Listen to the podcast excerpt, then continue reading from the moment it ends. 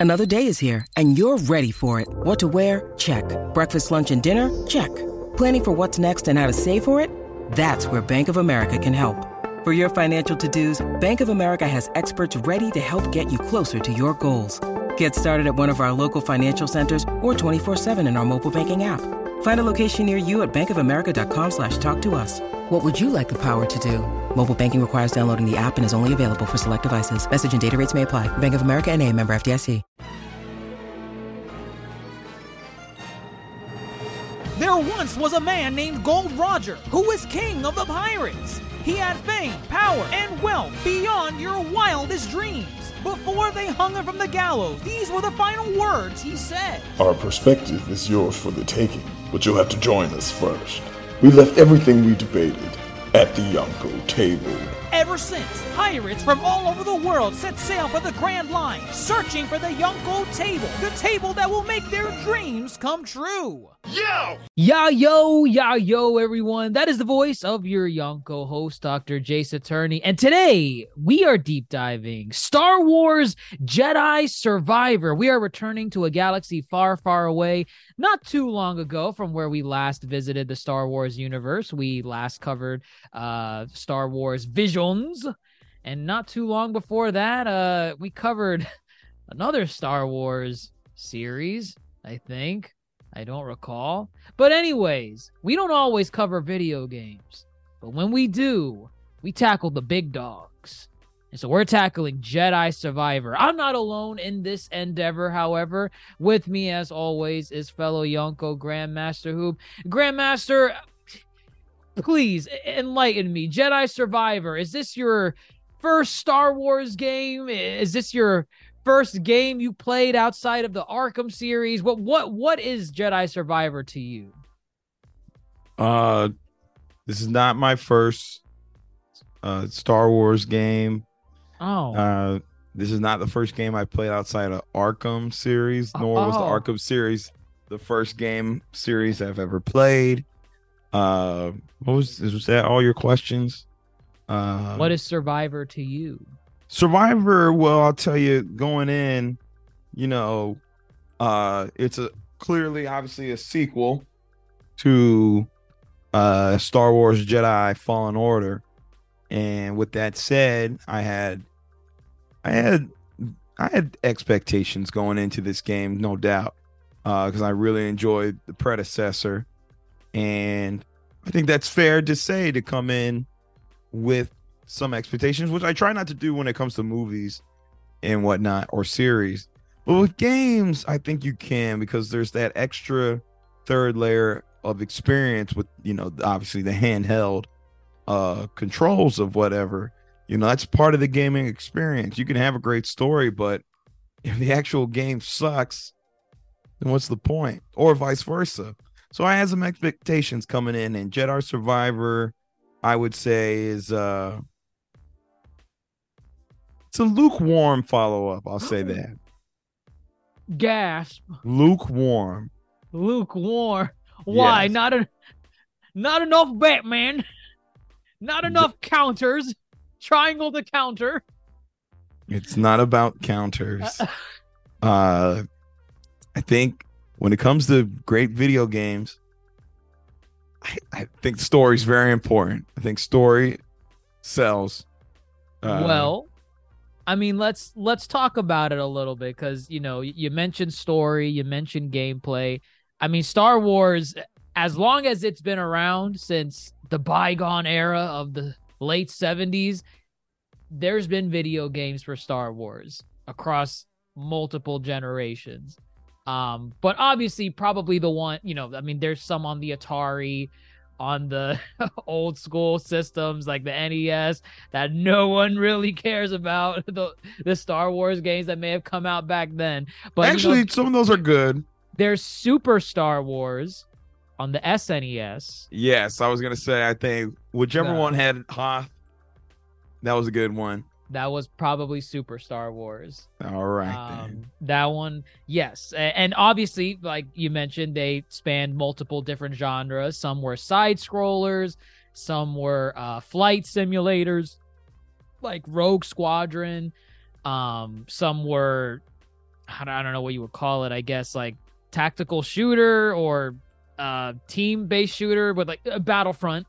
Battlefront. Sure, Battlefront. Yeah, that's Um, an era. Do you know what Battlefront is? I do know what Battlefront is. That is a game I definitely frequented on the PlayStation 2. okay. Uh, specifically Okay. Battlefront 2, which is that is the best one. It is Correct. the best one. I would say it's the best in all the Battlefront series.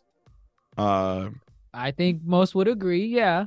oh yeah, I loved Battlefront. That was great. Battlefront 2 was really good. Um, yeah. I mean, yeah, you had like games that tackled multiplayer, single like like Battlefront. You had games that tackled single player that kind of kind of dove people into like the the um the power fantasy of being a Jedi, like Force Unleashed. Did you ever play Force Unleashed? I did play Force Unleashed. Uh, uh I played on PlayStation Portable.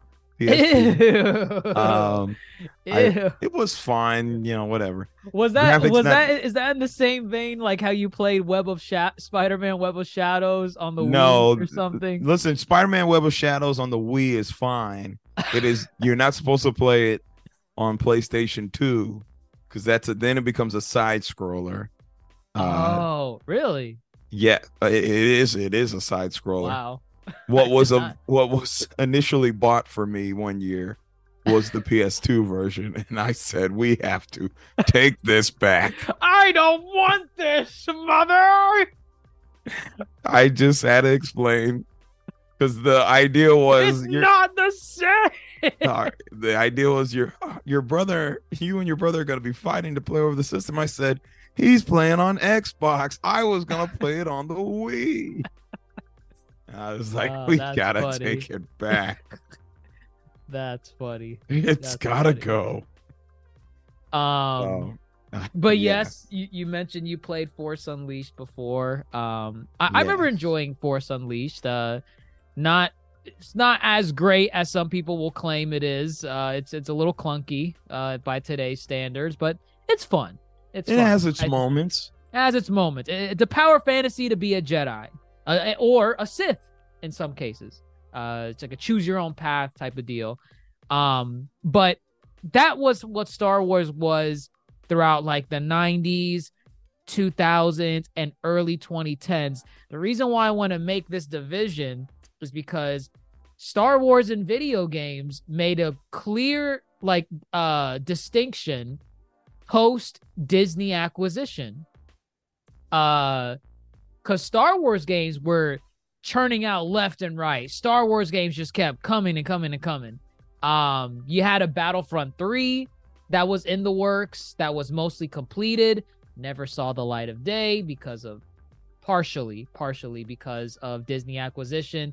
You had Star Wars 1313 um I'm you, you've heard Star Wars 1313? That never saw the light of day, right? that never saw the light of day. It was kind of like LucasArts' attempt at injecting Uncharted formula into Star Wars, I see. like uh, you know, like uh, cinematics, explosions, sure, cover-based gunplay, like Uncharted, the, the Uncharted series. right? Um, so, but that that got canceled as soon as the Disney acquisition happened, which is a shame. That that that one tra- that one trailer we got looked really good. Um, but post Disney acquisition, there was a shift. There was now a major focus on only one company is going to have exclusive rights to making Star Wars content for for video games. And that was EA aka Electronic Arts. And that's why for a number of years you only saw um well, the EA's rebooted Battlefront 1 and Battlefront 2. And that's it. That's all you saw from Star Wars video games. It was multiplayer. Multiplayer was the way of the future. And this was coming from an attitude where EA at the time thought that single player games were uh, out going out the window. It's not the popular thing anymore. People want to play multiplayer. They want to play with friends. Dated mindset. They were clearly wrong. They thought single player games were dead. I'm glad they were proven wrong. But the diamond in the rough was this little uh the little engine that could that stood amongst the rest. And that was Respawn Entertainment's Star Wars Jedi Fallen Order, which was coming out at a time where there has there had not been a single player based Star Wars game in years. Years. I, I if I am not mistaken, the last one would have been Force Unleashed 2, which I think when did Force Unleashed 2 came? I think that was 2010. 2010 Uh, or 2011. Force Unleashed 2. Oh, yeah. gosh, 2010. Yeah, 2010. That was the last, to my knowledge, the last single player based Star Wars game released. Fast forward to 2019, nine years later, 2019's Jedi Fallen Order. It had a lot riding on its back. There were no microtransactions, there was no multiplayer. It was just straight up a single player game uh, with a story and and you were just gonna play it and enjoy it for what it was. And my God, did I think Jedi Fallen Order, the first game, was fantastic. That game was phenomenal from top to bottom. Um, you ever played a Souls game before? I'm assuming no, right? Um, I think I played maybe a demo. Uh, Okay. I can't remember on what, but I've dabbled. I understand the concept. I only ask because I mean this this series, this this uh you know the Jedi I guess the Jedi games cuz that's Yeah, that's the- Jedi is like the the tagline. Yeah. Yeah. the title. Yeah. um they're kind of in that genre, you know? It, it's kind of like a Souls like and uh, not as difficult, but it's in that same vein. You know, you have this open world map. Um you fight tough enemies. If you die, you lose majority of your XP. You got to go find the enemy that took your XP. And you got to beat him or hit him once to get your XP back. Um, definitely a different change with how, like, for example, Force Unleashed was. Force Unleashed, it was just full on, like, just. I, I literally remember some of the abilities. There were you could spam the. I think it was the B button to force push, and my, Star Killer would go in the air, go. boom, boom, boom. It, ridiculous. You can't do that in Fallen Order. You can't do that. Absolutely the no, hell no, not. no. Um, but I love Fallen Order. I love the gameplay.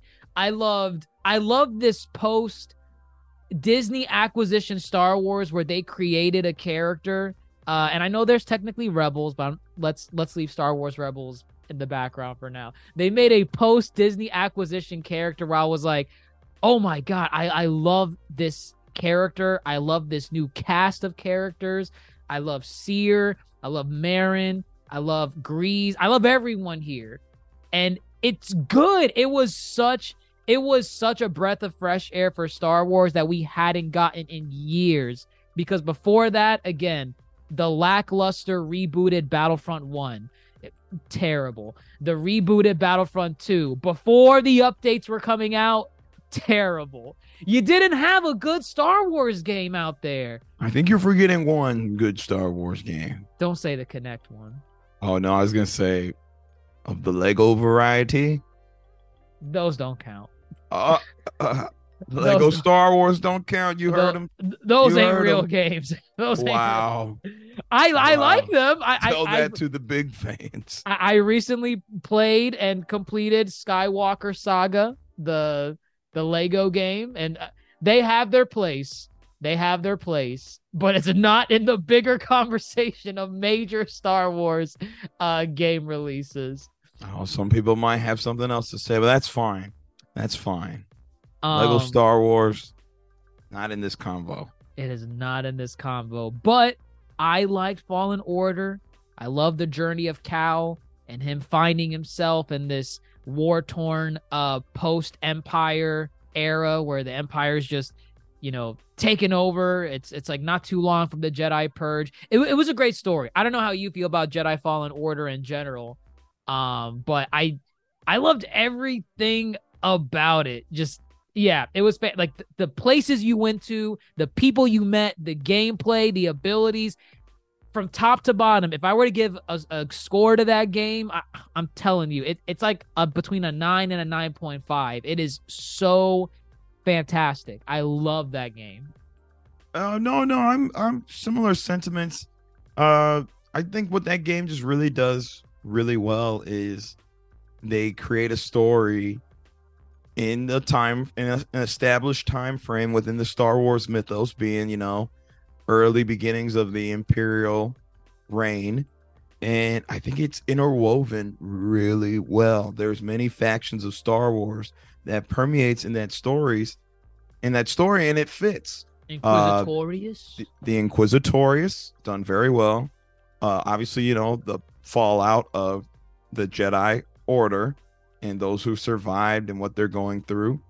Uh, and then even characters like Saw Gerrera, uh, Forest Whitaker from nice. Rogue One, uh, he appears in the game. Tarfful appears in the game, and then so I like that. I like that, and then I just really love there were some just really strong cinematic moments in that game. Kashyyyk, beautiful sequence, capitalized by a great boss fight. Uh, the gladiator scene where they throw you into the gladiator. That uh, was pretty good. Right, and then Dathomir, like a planet we, uh, to my knowledge, we've never visited before in a game in a Star Wars game. Not before. in a game, no, and that's that's cool too. That's here they are giving us Clone Wars. We see Merrin; She's a Night Sister.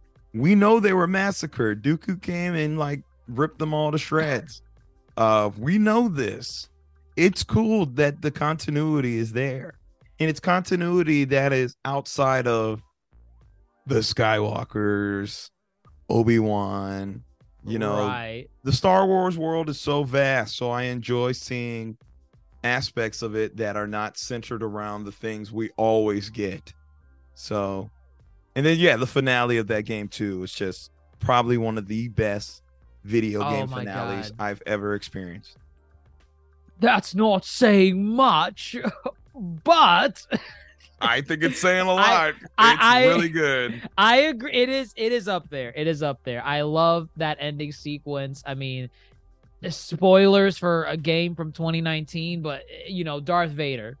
Darth Vader is there. I mean, just we we talked about this very briefly, I think, when we finished Survivor. We were like, man, remember that ending from Fallen Order where Darth Vader is appearing right behind uh I Trilla. forgot the who Krilla? Tr- Trilla, Trilla. Trilla. The Trilla. second sister. Right. Just oh god, the presence, the breathing, just everything about that ending sequence and then the ending itself where they leave off on you know where cal you know he destroys a holocron with you know the the locations of the force sensitive kids i think yes um, correct and then he's like well where to next I, I just love i i don't know something about that line i just absolutely love to know that you know they saved the day i guess but their adventures continued um so you know, the game ended on a great note, great ending. And obviously, with the great reception that Fallen Order got, and also proving to EA that these games can work. Single player games are well and alive. So I don't know what executives at EA were were just high on something saying like, "Yep, single player games are dead. no one wants to play them anymore." I'm glad Fallen Order proved them wrong on that. So a sequel got greenlit and fast forward oh my god at, yeah four years later that's four wow. years yeah four years later we are blessed with star wars jedi survivor and it ultimately comes down to the question did it improve on you know the design and gameplay and story of fallen order did it just give us more of what we loved or did it fall short did, did it stumble? Did it start strong and maybe trip along the finish line? Uh, that's what we're here to dissect. Uh, in case you can't tell, this is going to be a spoiler filled uh, discussion. Uh, in case my background was any indicator that it is going to be spoiler heavy. So, yeah, buckle in because we're talking about everything in Star Wars Jedi Survivor. Um, But where do we pick up? It's a time skip, right? Time skip from uh, five years. Five, five oh, years. I guess the same between the games. Five years. Yeah. which is insane. Um, because I did not expect them to to have a that significant of a time skip. Because now Cal's all grown. Uh, so is uh Merrin. Well, he's not even all that grown, which is crazy. That in the first game, I didn't realize he's like only 18. Uh, I thought he was young. He was 18 in the first. he's in his teens. He's like 18, 17. Okay. I mean, So- early mid 20s is where he's at. Um, in in this game in Survivor. Yes, right. So he's still he's still relatively young in the grand scheme of it all. I just- I I- guess puts more perspective on the first game, if anything. Right. It, it definitely right because in the first game he felt more like a child, like scared, not yeah, sure, knowing sure. where to go or what to do. I the reason why I think it was such a big jump. Um, I in this game you could customize Cal's appearance, um, like to a heavier degree than in the first game. You could change his beard, his hair. Uh, all that stuff. There's an outfit that um you could take the sleeves off of his arms, homie's a little built, and I don't remember him looking like he had biceps and triceps.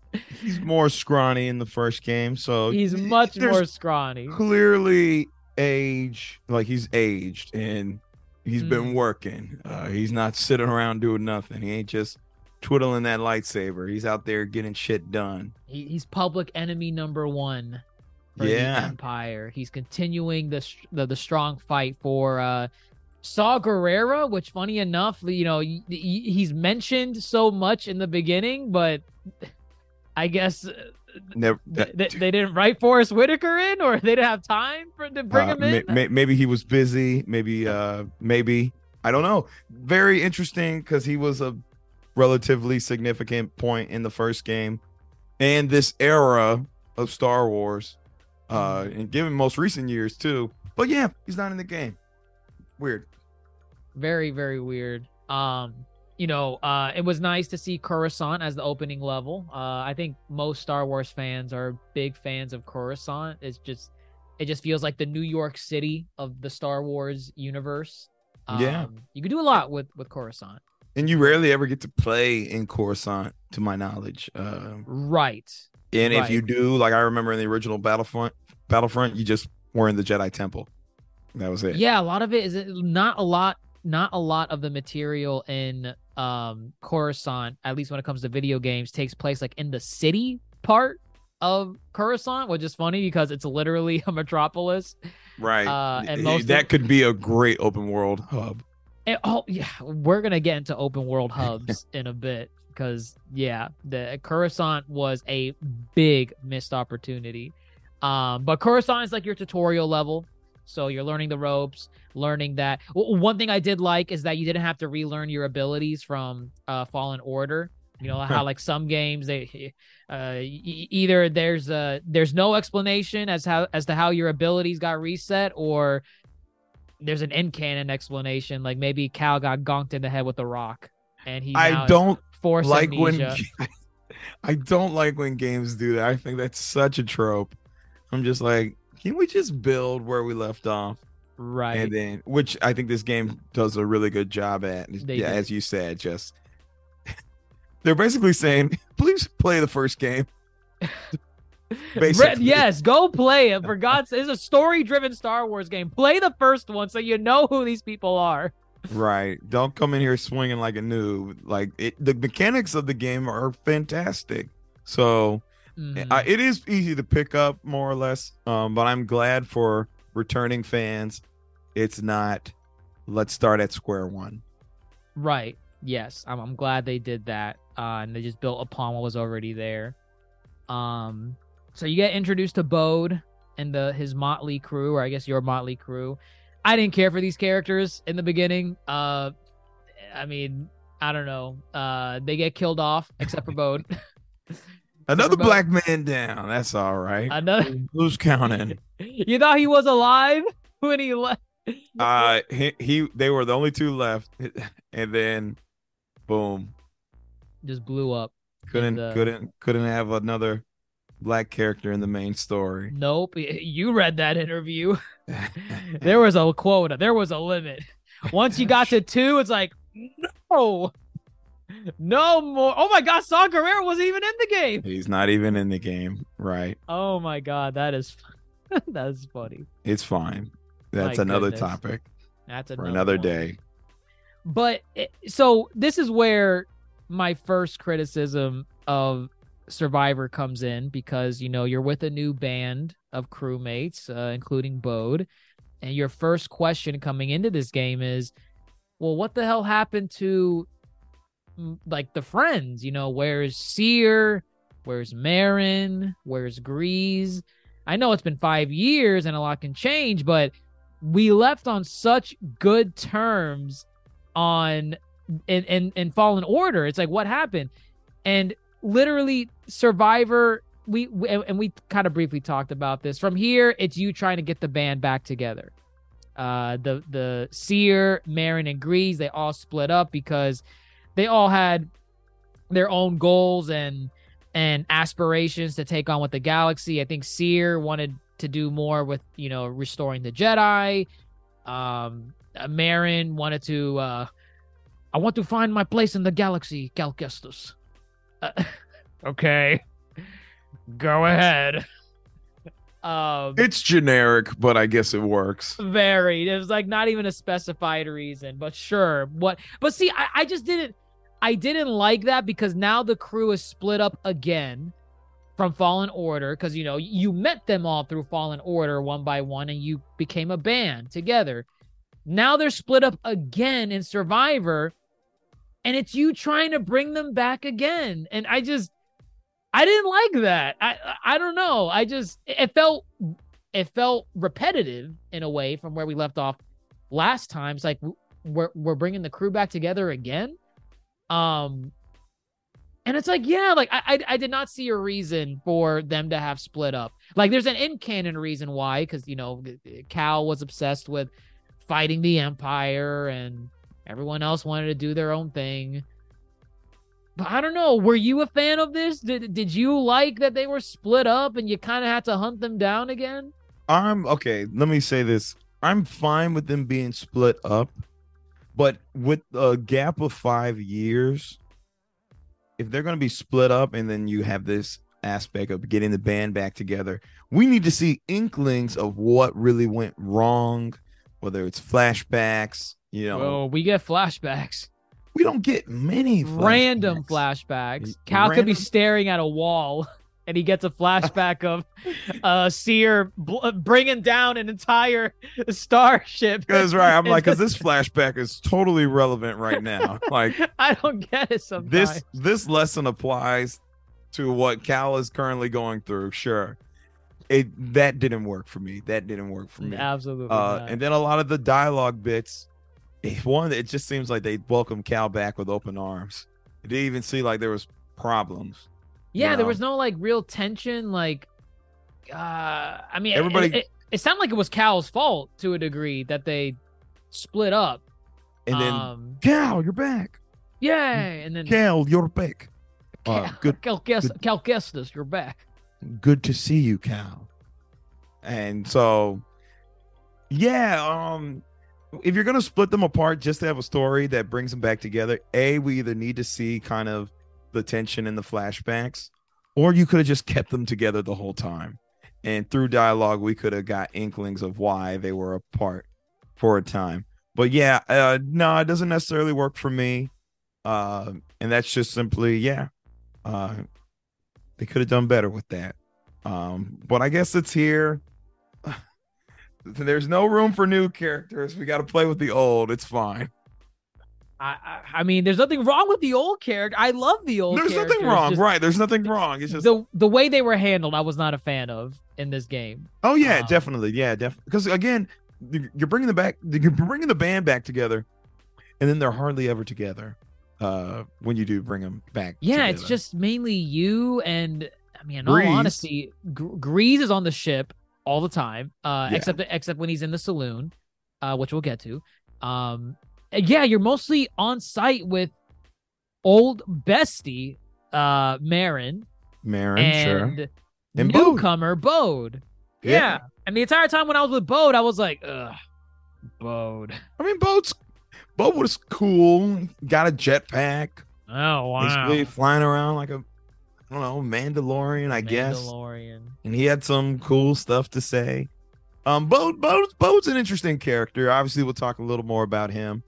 Um, I do like. I will say I am a big fan of Cal and Merrin. Uh, Do you ship Cal and Merrin? I do. It's crazy because maybe I just I from Fallen Order I did not see When you need mealtime inspiration, it's worth shopping Kroger, where you'll find over 30,000 mouthwatering choices that excite your inner foodie. And no matter what tasty choice you make, you'll enjoy our everyday low prices, plus extra ways to save, like digital coupons worth over $600 each week. You can also save up to $1 off per gallon at the pump with fuel points. More savings and more inspiring flavors make shopping Kroger worth it every time. Kroger, fresh for everyone. Fuel restrictions apply. This. Absolutely. Nope. I from Fallen None Order. I said. I None said respawn. They are they are making these two get together at some point. And by the sequel or some, there was Oh, something man. there, and I knew it. I knew it from day one. I tell you, the moment where I think they were sitting at the fire at night, uh, first trying to get to the the Jedi temple in Jedha, Oh, yeah. And she cuddled up next to Cal. I was like, huh? Merrin? Merrin? But you see, like stuff like that, I, I feel like that's stuff that's hinted at that was developed during the time skip. And we Ah, never I feel like that was not sudden. I, I don't think that there was no tension whatsoever between Cal and Merrin, and then all of a sudden Over when they meet up again. five years. There's no way there wasn't. And then all of a sudden now she's like, Cal Kestis, I found myself in the galaxy. I know what I want. and I want you. Right. Like, right. No, no, that there had to doesn't come out of nowhere. That that Yeah. comes from something, and we don't get any of it. We don't get any of the maybe the the, the hints that maybe Cal got when they were together. Uh, maybe they were a thing before they split up, uh, and she went off into the galaxy. Again, oh god, See, I don't like this. there's not enough dialogue to lead to the ambiguity of the relationship. Like the dialogue mostly shared between Cal and the other crew members of the Mantis is really kind of about what's going on right now. You know, Right. It's not If- about like, well, let's get to the nitty gritty. Why did we split up? I mean, they talk about it a little bit, but it's like surface level. It's like, it's And you know what, too? I don't. It's been five years since the first game. We honestly don't know how long they were together, the crew, before Mm. they split up. right. Um, and that's another interesting part because it could have been a month or two they were together and then they split they, up. They realize this ain't working out. Cal's too obsessed. We and and you know with that said too, because we don't really know the gap between them breaking up and them getting back together in this this game, the death of Cal's new crew seems somewhat, you know, shallow to a degree because apparently they had great relations in that. We don't get any of it. and we're and they're dead and we don't really feel i got more from cal and his friend on the junkyard in the scrapyard than uh in the first game in fallen order Oh, the guy that uh, he was working for Yeah, or something. his friend his friend Yeah, his friend. He, he died, more- right? He died. yeah he died he got killed by the inquisitors Yeah. um that was sad. from- that was actually sad. i got more from him than Prauf Prauf is his name i got more from Prauf than any of these people That's uh, funny. You didn't like the twins? The twins? I, I like them for a second and then they're dead. Everybody's dead. And then we're back with trying to get to the Mantis crew and and here we are talking about we don't know what happened in these 5 years. And so uh, I guess it's just a lot of us putting it together but it's a weird jumping point for the story because they really don't expand upon it. Right. Yeah, they just kind of reintroduce them and they say, "All right, let's let's get to the big stuff. Let's let's uh move on with the story and let's let's get your feet wet on Koboh, the first of two hub worlds. Um, definitely one of the things that was advertised a lot for Jedi Survivor was how they were expanding the way worlds were handled in the first game. Uh, you know, there were multiple planets in the first game. Uh, I had a list open a second ago, and I don't see Um, it anymore. Uh, Well, I'll, I'll give you some. There, there. Kashyyyk, Kashyyyk, Dathomir. Kashyyyk, Dathomir, uh, Bogano. Oh, there's five. Um, There's seven planets, of which only five can be fully explored. So what is fully? What does that? What does that as mean? in like because like for example, probably the Inquisitorius base, you can't really like Oh, it's like a straight path. It's Sure. like a sequence, yeah. So there's five worlds you can fully explore, which is Bogano, Zeffo, Kashyyyk, Dathomir, and Ilum. Is Ilum. it? Ilum, yeah, okay. Ilum. Yep. Um so it's like, okay, so what are you gonna do in the in the squeakquel? And what they decided to do was let's take the same number of worlds and let's make a handful of them open world. Like actual fully expansive open world where you have to get on a mount and traverse the big empty space in between locations. Um on paper, I mean, it's something that you think would sound interesting. You know, like make the worlds bigger. You like them in the first game. Let's make that but bigger now and let's expand on it. On paper, it sounds good, but then when you think about what made the original worlds great, it's part of it is just how condensed they were and how the level design was crafted in a way where it it felt like a puzzle. Every place felt like a puzzle. Uh, you couldn't access it at this point. You couldn't access this area at this point because you needed an ability, stuff like that. It, it felt good. It felt very uh Metroidvania. Did you Oh, know- Metroid's a good comparison. Yeah, that's very Right. Metroid. Can't access this door until you get this upgrade. Exactly. I love that. I love that about the original. Um but when you make it open world, you run into some problems and we got some of those problems here. Um of course, it's got to be said and I don't care how many updates post launch this game got cuz I'm telling you I played this game as of the date of this recording, May 23rd at 8 p.m. when I played it.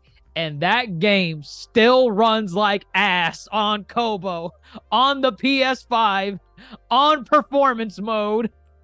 And Grandmaster Hoop's looking around like, I can't tell the difference. Listen, I'll just say this. Uh, specifically in Koboh, quality drops a lot.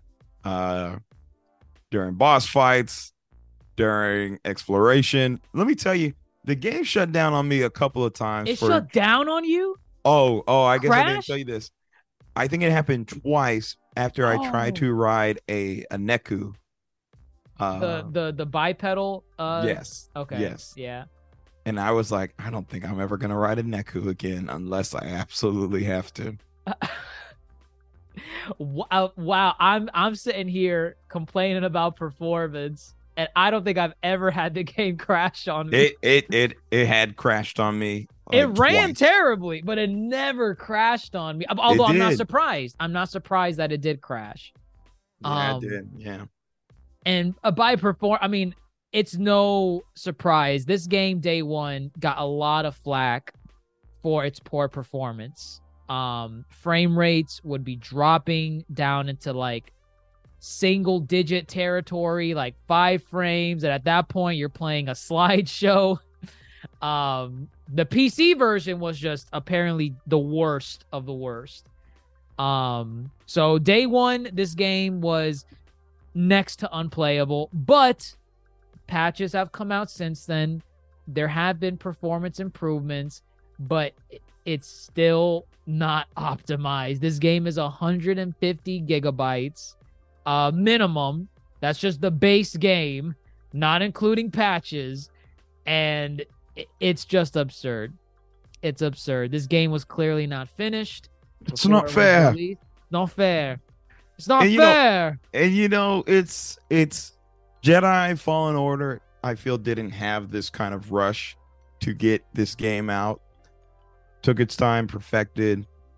The moment you announce the moment you announce a sequel, there's just this, you know, this We must release it now. what it's not ready, my lord. It's not ready. it's ready. I, If you want to ready. lose your finger, I'll have your think- tongue for that. anyone else think the game's not ready? And it's like, if the game's not ready, please just wait. Take a page from a recently released game from a Japanese developer, uh, Tears of the Kingdom. I know we've been having our anime arcs in the in in the Discord and in the chat on Tears of the Kingdom, but one thing I will praise for a game like Tears of the Kingdom is this game recently revealed Tears of the Kingdom, Zelda. This game was ready last year to come out. The game was done in March of 2022. They delayed this game a whole year to make sure the physics of the game worked. Japanese developers do this all the time. It- all of them don't do it, but majority of them do. They will delay their games until it is ready. But this Western mentality when it comes to game development, I just hate it because then you get a game like Jedi Survivor. It's not ready, my lord. Release it. We'll patch it. No, Thanks. we don't want patches. Because then you don't you don't know how long it's gonna be until it's patched properly. It's been a month, over a month since the game came out, and it still runs like doo doo on performance mode in the open world. But I digress. We'll probably touch performance again once we get to like final scores and everything. But you get introduced to Koboh, right? Big open world, runs like ass in the open world. But once you get into like the condensed areas, like you know the the linear sections, that's where the game stabilizes. It's running a lot better. Um, you and I talked about this before. Um, one thing that we didn't know going into Koboh was how big it was. Yeah. Uh, Koboh is massive. It is, uh, I think it's even bigger than Jedha, which is the only other open world planet you can explore. Um, Uh, it's more intricate than Jedha. I'll say that. more intricate. It's not just a freaking desert. Right. uh like Jedha is. Um but my problem with this, you know, there's different locales on on on Koboh, right? Um you know, you have like this fortress in the sky, like a sky temple at one point. You Yep. have um this uh this swampy oh, it's a swamp. It's, It's a, a whole swamp. swamp. It's a swamp. but you're exploring like uh, uh, a separatist um what are those called the the the the spherical ships from the separatist era that had battle Oh, droids Just a droid factory. It's a droid, droid, factory. Yeah. yeah you explore a droid factory um and that's really cool uh but i just didn't like how this was all on jedha when these could have been their own planets i i i don't like that i Part of- like I think part of what makes Fallen Order so good, because in a as, a as a Star Wars fan, it is fun to visit notable Star Wars planets. you didn't know what you were going to get next. I'm telling Right. you, when I saw Dathomir on the damn planet list in Fallen Order, I lost it. I lost it. I w- ca- Let me tell you, what sounds more exciting? You exploring a uh a a separatist uh battleship on Koboh in the swamp, or you unlocking Geonosis as a planet to go and explore that same separatist battle droid ship, but you're doing it on Geonosis. It it is fun. It, it, it it's at that point it's for the fans. It's for the fans. This, that's Yeah, fun. and- that is cool. They nailed it in the first. And you could game. make it a swamp too if you want to. You could put it in a swamp. I mean, you could go to Dagobah. That's a great swamp planet. Um, perfect. Perfect. even even if you know i get the i get the thing about trying to make of having two planets be open world i get that that's fine to a degree But then you take away this aspect of what made the first game really good is, you know, being able to go to fan favorite planets. Um, Ilum. Ilum was not a big planet at all in the first game. But that in Star Wars mythos is huge because that's where they were having the rituals to uh make your lightsaber and continue on your Jedi training. Mm, So it was huge to go there. So you know, see, even if the planets don't have major significance uh to the story, there's this overall lore that you get to play with and you know pay homage to. So to have this game primarily run on Kubo was kind of disappointing. I mean, it is. I'm glad they made Kubo. Uh, Koboh. Koboh, sorry. I'm glad they made Koboh have a variety of locales and settings, but I would much rather go to a planet within the Star Wars canon. Yeah, because then it becomes it becomes more apparent that it's like you can tell. I don't know if it was like maybe the budget or maybe the time constraints or maybe it was just vision. Maybe they literally only wanted two open world planets. But when you go to the planets that are not open world, now it's like, well, which is it?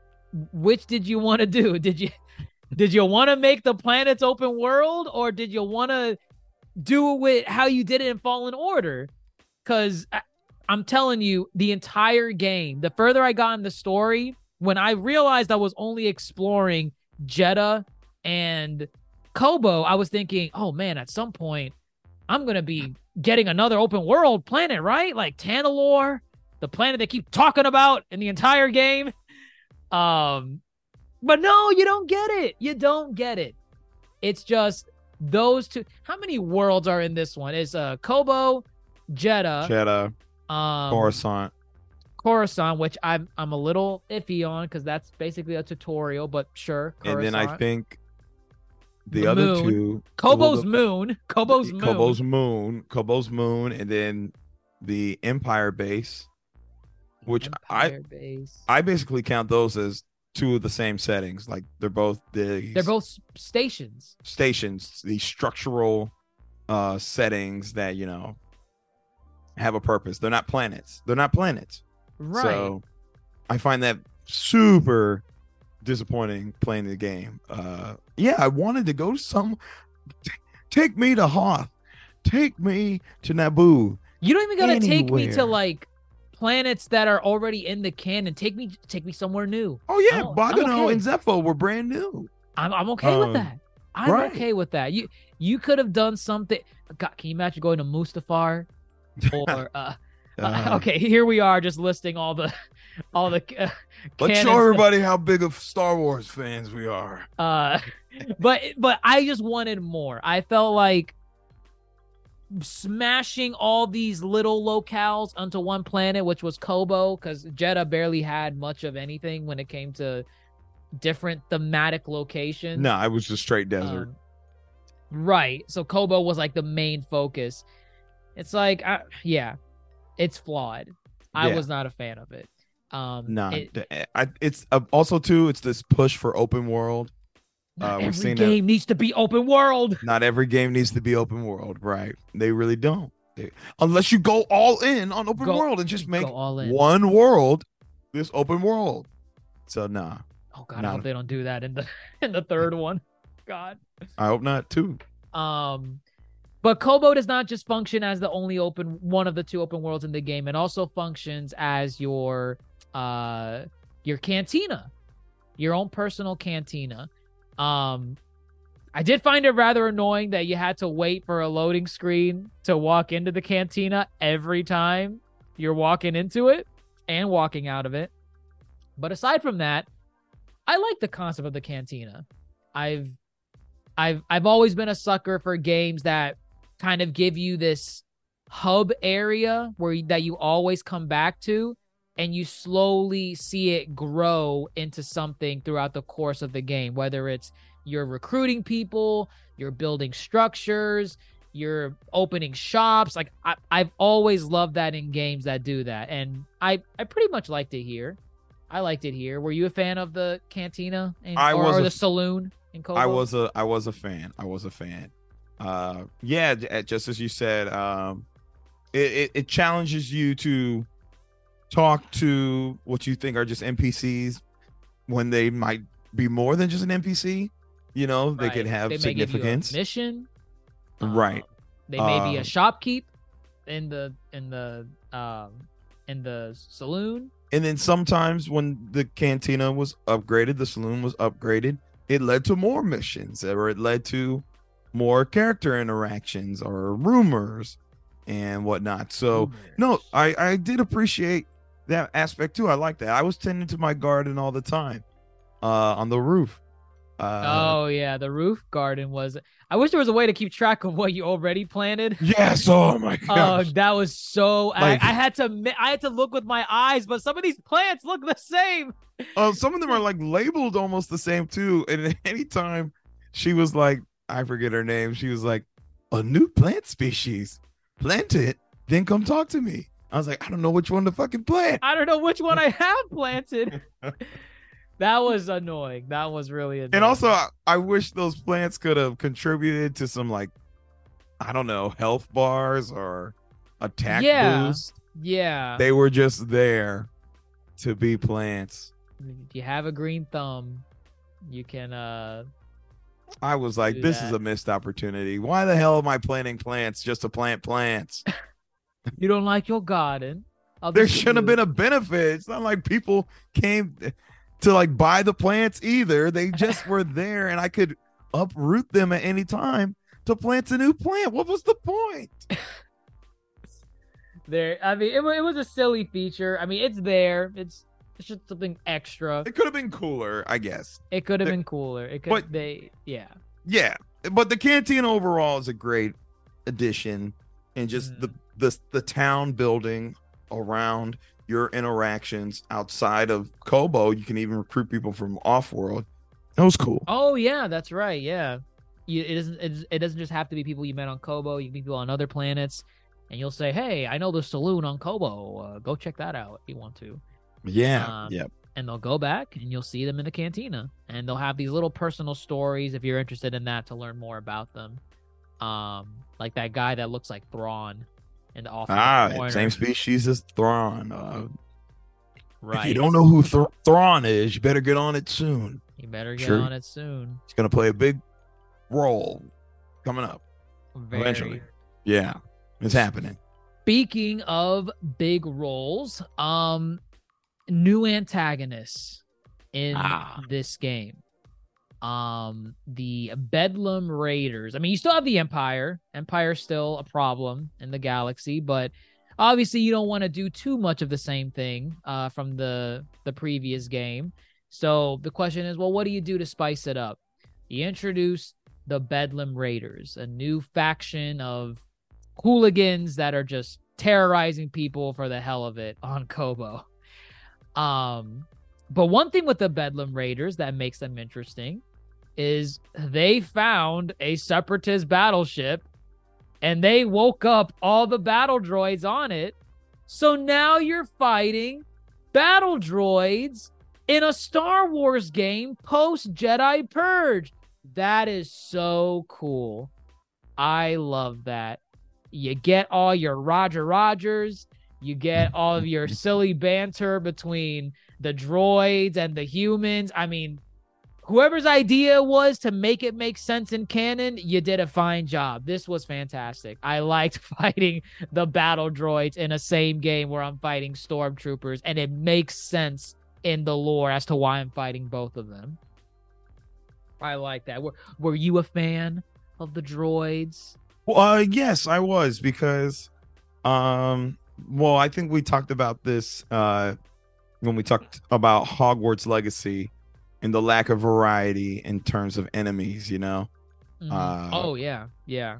it wasn't that much. Uh, the droids are here. You got your standard droids, your super droids, but then Your I feel they droidekas? Did Well, yeah, I was gonna say. I feel they dropped some nice. Again, this is for the fans. Droidekas are great, uh, and all three of those that I've said are in the movies. Um, then we see Magna Guards, which were Grievous's personal bodyguards. We see them. They function just like it. You cut off their head, they can keep swinging. That's Right. cool. And the commando battle droids. That's straight up from the Clone Wars, uh, the series. Um, Mhm. and they move just like it. They're agile, they're nimble. I like that. I like that a lot. I felt that felt for the fans and being able to fight them and have to adjust your gameplay style is I love it. I love it. So I love that the droids are here. Uh welcome addition to the roster of enemies. And yeah, I think that was for the fans. So I'm definitely glad that they included them. No, I I agree. That's that was the probably the best element of the Bedlam Raiders. Um yeah, sure. because, you know, they have their leaders and their leaders leave something to be desired. Uh leader number 1 we get introduced to uh Rayvis Jedi scum. You have your code, I have mine. Sure. There was a force echo where he said that. I I, I think I got that one. Um, we don't learn much about his code. He- Um, he, he owes a debt to this other character, which we'll get to. Uh, Right. That is never really explored. What debt is it? Oh, he he saved my life. Okay, and see, this is what I'm talking about. Uh, there are inklings of a deeper, richer story that are never actually fully fleshed yeah, out. Yeah, show don't tell. Yeah. Show don't tell. We're both for what we covered already with the crew, and this with Rayvis. Yeah. The entire time with Rayvis, like I'm expecting something big to drop about him. Like maybe he's a character we've met before, or maybe he knows Cal Cal Kestis. Maybe he's familiar with the Jedi and he'll give a reason why he hates them. I was expecting something big with Rayvis because you beat him early on. Uh he's terrorizing fan favorite Turgle in the in the in the Koboh City. Dargo. Everyone loves Turgle, but Hey, Cal. Cal Kestis, you won't believe what shenanigans. Oh my god! Fantastic. Fantastic. Just brief, brief side tangent. Uh, the new side characters they introduced for the most part are pretty good. Um, you know, Turgle, fan favorite. Everyone loves Turgle. I love Scuba, voice. Ah, by Scuba. Yeah. DiMaggio. Scuba. you- Scuba Stev is his whole name, which I feel is a play on Scuba Steve from from Toy Story. No, Scuba Steve is from Big Daddy. Um, Oh, Adam Scuba Sandler. Steve. Oh my god. Scuba Stev is his name. I feel there has to be there a may be. connection. I could see it. I could see it. Um, yes, good as well. fantastic. Um, I I like Z. I like Z. Uh, ah, Z, yeah. Z's funny. Uh, droid from the High Republic era, so that kind of made her, you know, her whole thing interesting. It's like, well, we're ooh, starting to mix in elements of know? High Republic too. I like. See, I Yeah. like that. I like that. That you're you're interweaving different eras of Star Wars into one game. You're in the current Empire era, but you're interweaving prequel era um uh stuff into the mix, and then you're also doing High Republic. That's all cool. I like that. Um so yeah, side characters, the new ones they introduced, pretty good. Uh but Rayvis, yeah, Rayvis, I I expect this big bomb to drop with Rayvis, and it's like it's just he, he's not doing it for me. He's just a guy that is made of tentacles, I guess. Like you cut off his arm and he has tentacles that can and he reattach. can regrow, but he doesn't regrow when you fight him for right. some reason. Sure, Right. Why not? But yeah, big imposing guy. The armor's cool. Old as hell, apparently. Yeah, he was Uh, alive since the High Republic era, So he's like 200 plus years old. easily. Um, Yeah. So cool. He's here. Sure. Indifferent to him. Um yeah. yeah. of course, the big bad of the game, uh, for a majority of the game. We'll get to that as well. Um, Dagan, Dagan Gera, Dagan, Dagan, Dagan. If there was ever a villain name, it's Dagan. Dagan. Sounds Uh, like Dagger. You first meet Dagan in a bacta tank And I'm telling you, if there's if there's anyone that screams villain when you when you resurrect them, it's Dagan. Uh, that gray pale complexion, I'm like, something's wrong with this guy. It is I- as if you saw Maleficent where Sleeping Beauty should be, and you said, I gotta kiss her to wake her up. And clearly she'll be on my side when I wake her up. What could possibly go wrong? This is just oh my god. Dagan is the main antagonist, uh one of the main antagonists of the game. He you could call him, I guess, more or less the the commander of the Bedlam Raiders and I guess More more or less. By default, because Rayvis is indebted to this character, Dagan. right. Uh so yes, by extension, they are his force as well. Exactly. So they're they're the main enemy for most of the game. You bump into the Empire still, but they're kind of like an afterthought. They're like, "Oh, the Empire's here too. That we got to take care of them." But it's the Bedlam Raiders that are the ones going up against you throughout most of the game. Uh because they are trying to find the magical world of Tanalorr. Tanalorr. Um which is is mine. And what what is Tanalorr? Like, y- I think you understood this better than I did. It, it's, it's like a world safe from the Empire. It's, it's a planet, but to access the planet, the planet is surrounded by an abyss, um, basically a bunch of clouds. oh, the and in these clouds, Abyss. Yeah, the Koboh abyss. In these clouds, there's like storms, Oh, it's a nebula, meteorites, a nebula. a nebula. So it's damn near impossible to navigate. But anyone who could successfully do it basically has a hidden home from whoever you're hiding from. right. That's Tanalorr. Um, that's the goal of the game. Let's get to Tanalorr. It's a race to Tanalorr. Everybody wants Tanalorr for their own reasons. Right. Um, and that's how you mostly meet the other characters throughout the game. That's how you meet Zee. That's how you explore the Jedi chambers. Um, that's how you eventually go and meet uh Cere on Jedha, and you meet the Path. Was that the was that the group that you mentioned before? It's, it is. It is the same group. The path is up to I swear to my knowledge was first mentioned in Obi Wan. Uh, and obviously they're working to uh protect people from the Empire. Uh, there's also uh this idea to help with um Force sensitive children. Um, basically smuggle them out and give them a place to hide. Uh, so yeah, this was in Obi Wan.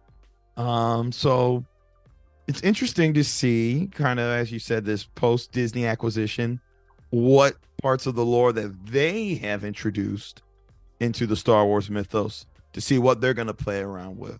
So yes, the path is here. Uh, Cere is working to uh, further the uh, further the pursuits of the path as far as getting people safe and specifically Jedi children to eventually reform the Jedi Order. Tanalorr would be a perfect haven for that. right isolated from the empire in its entirety um this is where you meet Merrin again right You meet Uh. Merrin on Jedha. Yep, you meet yeah, J- Merrin Jedha's. I'm sorry, on Jedha you meet Merrin Cere, and you also meet Cordova, Cordova the, who the I thought was dead. right Um, because all you saw was his hologram in the first game could have sworn he had died, but sure, he's here. Um, you barely talk to him. Um, right right for such an impactful character, you rarely talk to him throughout the game. Um, but yeah, this is where we get inklings of the Cal Merrin relationship. Uh, Cordova, Cal and Merrin got busy not yet. Um, they They prob- they definitely did. They definitely did. Uh, um, but uh, Cordova's looking to help you with that as far as uh, you need a compass to navigate uh, the Koboh Abyss. So uh, Not only is everybody racing to Tanalorr, there's now an object you need to get A MacGuffin. A MacGuffin to get to Tanalorr. And Cere is yes, Cere Cere is here to reestablish the Jedi Order, uh, reaffirm your place among the Order, and yeah, the main cast is here, and from here we have ourselves a game. and that's that's basically the rest of the game. I mean, you get some cool set pieces like you know the the whole thing on Jedha with the the Empire drill.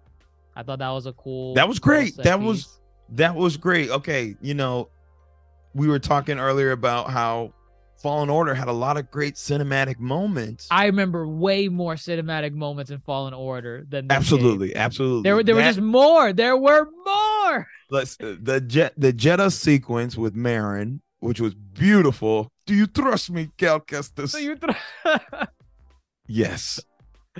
Smoochy, smoochy, smoochy. I was like, ah, Merrin. they girl- got I busy. said that girl knows what she wants. Good for her, Merrin. She wants Cal Kestis. I don't think that sequence was matched. Uh, well, actually, all the best cinematic sequences Are on Jedha, are on Jedha. Are on Yeah. Jedha. Yeah. and that's a problem. Yes, it is.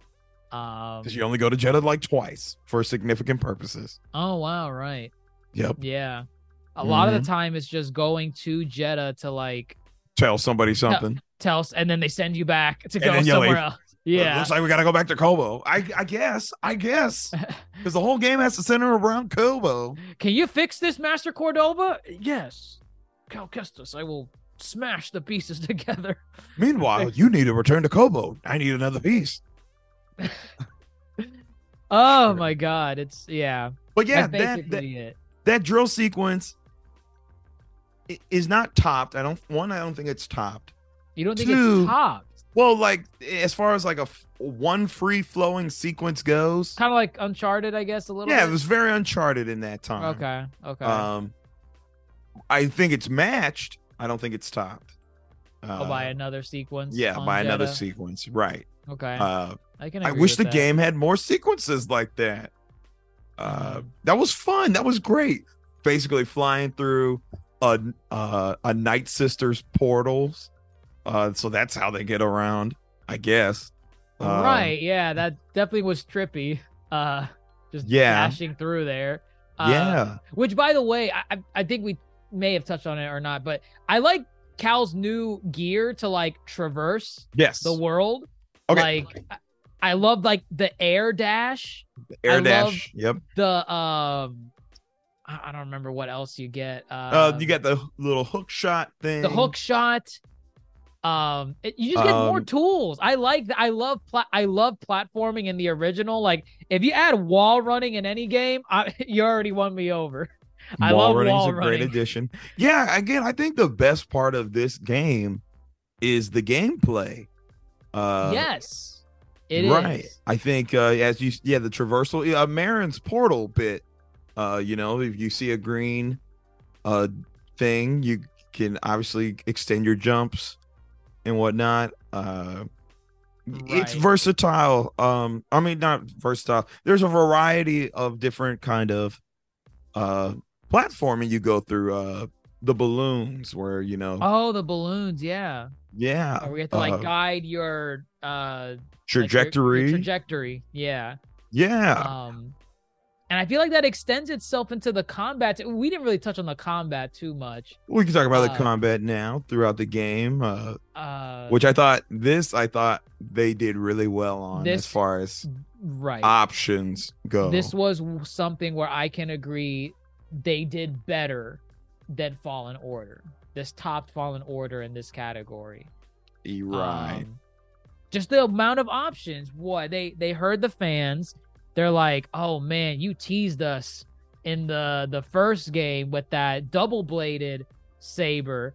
Um, and then there was like a finisher where you split it in two or something. a finisher where you split it in two, yes, and you dual but it wasn't a stance. It wasn't. It's a not a stance. You just dual wield within the combo. Right, right. Yes, and it's like, ooh, come on, let's let let's get some some stances in there. Let- Let's let's let's uh, spice it up a bit. And they do. You get five stances in total. You get your traditional single bladed stance. You get your double bladed. You know your your Darth Maul saber. Um, you get dual wielding, which now it's its own stance in the game. You hold two lightsabers, super cool. I wish you could change the colors of each individual one.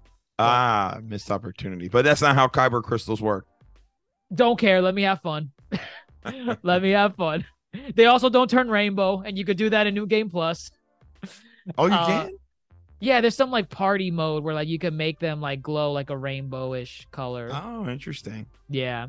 Um but uh yeah, yeah, double bladed. And you have probably the two most interesting ones. Uh you have blaster stance, which you either love it or you hate it. I hate the look of it. I understand the practicality of it. Um, I just hate how it moves. Bunch of quick jabs and then shooting. And we talked about it too. It's for those who don't like to get up close and personal. Right. It reminded me a lot. Some of the swings in that stance remind me a lot of like Dooku. Yes, the it's yes. Oh. It felt very like formal, like uh, like it felt like fencing. a fencing. Yeah, bit. that's a good way to look at it. Yeah. yeah. Mhm. That's how blaster stance felt like. And again, you know, it's you're either gonna love it or you hate it. For me, I I liked it early game, but then it wasn't doing that much work. I was getting close to enemies, and I'm like, listen, if I'm getting close to them, there's no point in shooting them. It was my least used of the stances. Right, right. So it, it had its. I had fun with it early on, uh, but then you unlock the most controversial. Controversial. They're calling it controversial. Well, no, I mean like in terms of like just the idea of it existing in the canon. The the, Oh, okay, sure, whatever. the cross guard, the cross the guard, cross guard, yeah. People to this day are still like, why is that a thing? That's so dumb. Why does cross guard exist? The, the lore never needed it. Whatever. I like cross guard in this game. Cross guard is great in this game. It's I your heavy it. stance. It's your heavy stance. You trade off speed for tactical, powerful swings. And at first, I'm thinking, oh hell no, I don't want that. I don't want slow, uh, like just, uh, uh, uh, what's the word? Um, oh my god, it's onto my tongue. J- j- just these weird, clunky, slow movements from Cal as if he's swinging like a sack of potatoes. That's how I thought it was gonna be. It wasn't, and I'm like, wow. I mean, you're still slow, but I feel like if you just know your enemy, you know when to swing. Yeah, You know when to block. And when you land a hit, it hits. devastation. Pure devastation. That thing eats through the guard meter It- easily. that, and I'm telling you, if there was a big enemy, I'm bringing out the cross guard because that thing will devour that health bar so quickly. Well, let me ask you this. What what were your two stances in the game? Cuz Um, I think you know mine. uh, what doubles, double bladed? It was right, double bladed for for crowd control, Darth Right. Maul. Yep. And then cross guard for 1v1s uh on on enemies because it did a lot Uh, of damage Yes. Okay. Okay. Uh, the two I least used were the gun and dual wield. I could not get the hang of dual wield. i did use dual wield a lot in the early game i used it I- a I- lot I used it because I just, you know, I wanted to get better with it, but I probably died the most using it. oh wow Um, so dual wield and the gun were my least favorites. When it comes to single, cross guard, and double bladed, I I, was think- pretty much interchanging the three a lot. i think for single once i unlocked the new stances i immediately got rid of it Oh man, I I, I i'm sure it has its mo like it definitely has it's it's the most balanced out it's of the all most balanced. I was gonna say there's practicality in it because it's just balance. right Uh, right but, but as soon as i got the new ones i'm like nope i'm do i'm using the new ones Well, I'll tell you, um, I feel I have to create some of my own cinematic moments for myself in the game. So one, I th- one thing I think they always did great was was being able to switch stances mid stroke or just Oh, whatever. Right. You know? Yeah. I would go sometimes I'd pair up single and like cross guard, and I'd be like, start with single, then I'm like, yo, big.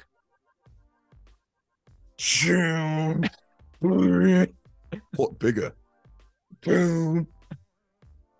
I feel I had to create some of my own moments in this game, which is fine. I think that's a cool thing you should be able to do within video games is create cinematic moments. So to be able to switch blades constantly or however you want or pair them up however you want, I found was always cool. So I definitely would be going super fast and then swing out the cross guard and be like, time to take you down, buddy, or something like that. Um, I So I the think- same.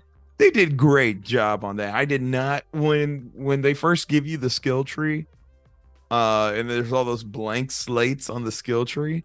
I'm Mm. like, what what the hell is that gonna be? What is that? you don't know about the stances? I did not know cross guard was gonna be in this game. Oh wow, yeah, I knew. it was Oh no, I did not know cross guard was gonna be in this game, and I did not know the gun stance was gonna be in this game. I had no idea. So when the cross guard showed up, because I think you fight an enemy, like a bounty hunter who's using a lightsaber, he's using the cross guard. Uh, Mm. and when you take him out, you take it from him, and then you go straight to a little workbench, and you make it. I was like, Oh, yeah. and I was like, oh my gosh, a cross guard, Kylo Ren. Kylo Oh. Ren before the sequels. Who would have thought? And you know what? It's even more practical because Kylo Ren's just emits. There's an actual guard below the beam to where Oh, right. yeah, I guess that helps. It's it's considered an exhaust uh thing. That's technically exhaust from the Kyber crystal. I guess. I didn't need that logic, but sure. Stances work. I think stances are one of the strongest points of the game. Yeah, they are. Um, and then plus, like you know, the force abilities. Those are really Yes. cool. Like force lift, force slam. Very good. Uh, yep.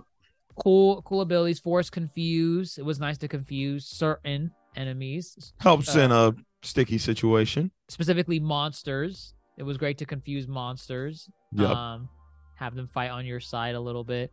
So again, gameplay wise, the game vastly improved over Fallen Order. I'll give it that. I'll give it that. yes, um, yeah, I think that's totally fair to say. Right. Um, but aside from gameplay, you know, the story trudges on. You keep fighting Dagan like three times. Um, and then you finally beat him. Right? Uh and you know, there's there's some stuff about Dagan's lore, like you learn about you know how the Jedi betrayed him and uh they abandoned him on Tanalorr. He he's just I don't know. I I just I did I did not care for Dagan. I did not care for Dagan's plight. I did not care for his sorrow. I did think Khri, his friend, was a little excessive when she cut off his arm. Uh he just he I, I I forgot what the context was, but like she's like, You must stop this at once, Dagan. And Dagan like force shoves her, not even force push, force shoves her to the side. And she's like, out of my way, Khri. And she chops off his arm in retaliation. I'm like, why did you do that? Um, I will say, because she chopped off his arm, he did get some cool moments in the fights that you had with him. He slowly started using the force to Dude. fight with the saber. Recreate his arm. uh, Right. at some points, yeah. Uh, I thought that was cool. I thought that was really cool. You know, it's Uh. giving it's giving uh oh the girl from Legend of Korra. Uh book three. Uh she was the waterbender with no arms, but she could still bend Oh, yeah. and she basically yeah. made arms out of the water. crazy. Right. How that works. You know, yeah. Um, that's that's that's what it was giving me That's what it feels time. like. That's what it feels like. And it was cool. No, it was definitely cool. Um, yeah, no, no, Dagan. The Dagan fights were good fights. Uh, but him as him him him as a character, he just it it one note maybe is the best word to describe it. Yeah. Um, typical Saturday morning villain plot. Tanalorr is my right. Why? You don't got anything else to do? Why do why Tanalorr? Why do you want Tanalorr so much? You've been Uh, asleep for 200 years and you just want to go to a empty planet? And you see that's something that where they could have played with because we just got done talking about Zee and her being from the High Republic and how they could play with her knowledge of the High Republic and what her stance is on what's going on right now with the Jedi Order being decimated. And, and, and they do touch on that a little bit. But with the main villain being from the High Republic era, it's like you don't like he doesn't really interact with like the actual world. Like he knows about the Empire, and he's and th- there's a scene that I-, I remember telling you about. There's a scene where uh he has like a, a stormtrooper helmet, and he's like, and he's talking to Cal. He's like, "You let the Jedi Order be decimated by this." Yep, that was good. That was I- good. That was good. That that was great. I I Yeah. love that. I wanted more of that. I wanted more of that connectivity between what he remembers from the High Republic era to what the hell is going on now. But instead of doing that, he's just Tanalorr, Tanalorr, Tan- I must get to Tanalorr. And when I get to Tanalorr, I will raise new Jedi and I will destroy the Empire. Thanks for mentioning them. Thanks. Uh, at least you did it now, you bastard. Uh, yeah. Not Yeah. yeah. Missed oppor- for me, it was a missed opportunity to make him really, really interesting, given the era that he's from. Um, that yeah, that oh god, they could Also, um I'm kind of over the the Jedi, Jedi- betrayed me. the Jedi betrayed me. The I'm turning evil. Uh, because well, well, well, we saw that once in the last. Well, we know that was almost all the antagonists in the last game. All the Inquisitors were former Jedi. Uh, then you had random Tala Malicos, whatever that Je- the Jedi who was That on Sith on Dathomir. Dathomir, yeah. Yeah. Um. So I'm like, I, I'm kind of tired of this. Was he a Sith or a Um, Jedi? Actually, He wasn't guy? a Sith. He was a Dark Jedi. I Oh, guess. okay. Uh, Taron Malicos. Uh, I just feel I'm like I'm I'm over it. I I don't I so you know when they first reveal you know Cal's like oh come help me and then you know his he does that cool that was a cool moment when he turned the Kyber crystal red. Oh yeah, when you Um, first meet him, I'm like, oh, good. he's gonna be evil. I know it. That either he's gonna ignite that saber and it's red, or he's gonna make it red right in front of Cal. Right. So and I and I'll, I I like that. Uh, but yeah, then just the rest of it kind of just evens out and doesn't really reach any new heights with uh, him as a character. And then before you know it, he's dead. He's dead. You killed him. You killed he's- Rayvis, and then you kill him. And you're like, is the game over? Yeah, at that point, I was like, I am so confused. Is because at that point, the antagonists that were pushing the game's narrative the entire time, they're dead, but the credits haven't rolled yet. So now I'm wondering, so what's the end game with this? Is Darth Vader gonna smash in from the ceiling and say, uh, the uh, the age of the Empire is real? Is it gonna be Palpatine? It, like what is going to happen? Are, is it is it going to be in- Inquisitorius now? How long is this game? Who else is here? And as we all know, and for those of us that have gotten this far in the game, uh, you get to bu- you, you get to uh, Jedha. You give the item for I, I think it was the compass to get to Tanalorr. It's fixed. Cordova fixes it, and then the big reveal Bode. Everyone's favorite Bode. Bode, bode, bode. Bode betrays you. And he said, This is all for Kata, my daughter Kata, the one I've been telling you about this whole game. I'm sorry, Cal Kestis. Bam, shoots Cordova right in the face. Well, I mean, not in the face, but um, he Point kills blank. him. Point blank, kills Cordova. And right there, right then and there, it's a chase sequence. I literally in my head, and I think out loud, I said it too. I was like, Bode, you can't escape from me. I'll chase you to the ends of the earth. Wow, you need to meme that before somebody else does. I, it's already on the YouTube oh. page. oh, you did it? I did. I liter as I was streaming it. Check out Dr. Jace Attorney on Twitch. As I was streaming it, I made a little short for YouTube. Oh, you did. And it's on YouTube. Yes, I'm literally saying it as Cal is running to the elevator to chase Cal to chase Bode. I'll I'll I'll I'll, I'll send it to you in the afterwards. Yeah, I That did That is funny. That's good. That's I good. I did it. Uh, but oh my god, once that happened, I had so many questions. I'm like, Bode just killed Cordova. This is a guy that I mean, one thing we didn't mention, and it's it's like surface level stuff. It's nothing crazy, but in some sequences, you could take uh your partners with you on missions, and they'll help you in combat. That's, so like that's a new addition to the gameplay. that's a new addition. It's only two characters until the end of the game. Then it becomes one. um, it's Merrin and Bode. Uh, so that's cool. You get like unique animation combos to like take out certain enemies. They have their own special abilities that you could command them to do to like lock in characters or do grenades, whatever. So that's all cool. That's all cool with uh uh fighting alongside them.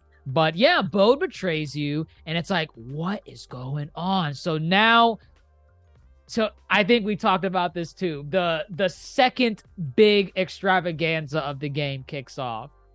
Um, you're chasing Bode. You get on a land speeder that we clearly noticed early on in the game was just parked in the garage facing a door, and I'm and we're both like, you're using that at some point. Something's gonna happen, and you're gonna need to speed off on this thing. Don't know for Yeah. what. also thought we would be able to use it whenever we want to as well. Oh no. It is for one sequence. One sequence, one sequence. It was a good sequence. It was a good uh, sequence. You're, yeah. you're chasing Bode on a speeder as the Empire is invading Jedha to raid the base because Bode also ratted out. Bode betrayed you because he was working for the Empire, or rather, specifically for someone in the Empire. Um, and now they're raiding the the Jedha base. Uh, and you're chasing Bode on a land speeder. Stormtroopers chasing you. There's one stormtrooper that didn't deserve all that. Uh, Cal like lifted him up in the air, and a, a Tie fighter just plastered him on the windshield like a bug. It's a lot of murder going around here. I'm so like, much Cal- for the Jedi code. You could have just dr- picked him up and dropped him into the sand. That would have been enough. He's not your problem anymore. Easily. Um, but cool land speeder segment. You eventually catch up to Bode, and now it's like you know you're talking to Bode. You're like Bode, why'd you, why'd you do this, man? We were friends. You killed Cordova. and you notice there's tension building up, and you're like, what's gonna happen? Like uh, Bode is like saying something bad's gonna happen. What, what, what's gonna happen? And I kind of, in the moment, at, at first I was like, is he a Jedi? Is he, is he a Sith? Well, He's gonna use the Force. He's gonna, boom, he force pushes you. I, okay, as pure shock value, I was blown away. I was blown for shock value. I was like, oh my God. He just, what is he? And then when that lightsaber turned red, I'm like, oh, so many questions. Is he a Sith? Is he a Dark Force? Is he an Inquisitor? What is going on? I remember I talked to you for a second on this. You said you saw this uh, coming a mile away. I call I- BS. I knew. All right, there. Okay. I knew something was wrong with him. Something was not dandy. Something was not clear as day. It was this. It was how he would talk about kata and breaking away from the order uh, and all that. Uh, and then obviously it came ahead when you know we got to use it to protect Kata only. No, Bode, we got to help more than just Kata. We got to help everybody. Clearly distraught to the lengths he would go, I did not predict, but I knew something was up with him. I knew something in the third act was going to be centered around Bode. Um, no way. so I knew that. I knew that there are signs. There are signs throughout. Also, he was hinting that you should just settle down with Merrin. You know, leave this life behind. Oh uh, yeah. You know, that was and an then, uh, element to Cal's story, trying to find himself.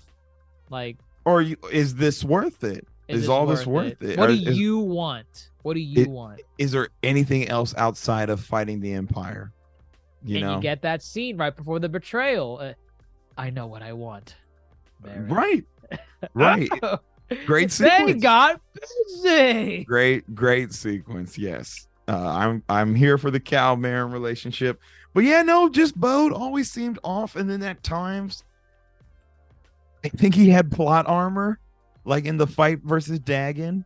I was like is he going to die? I don't and during that fight i was like i, I don't want him to die. I hope he doesn't die. I wouldn't call it plot armor. I, I thought he was just part of the squad. It's like he can't die here. oh I, I just i'm just like oh he can die. He, he might die. Um and then he did it and i was like hmm.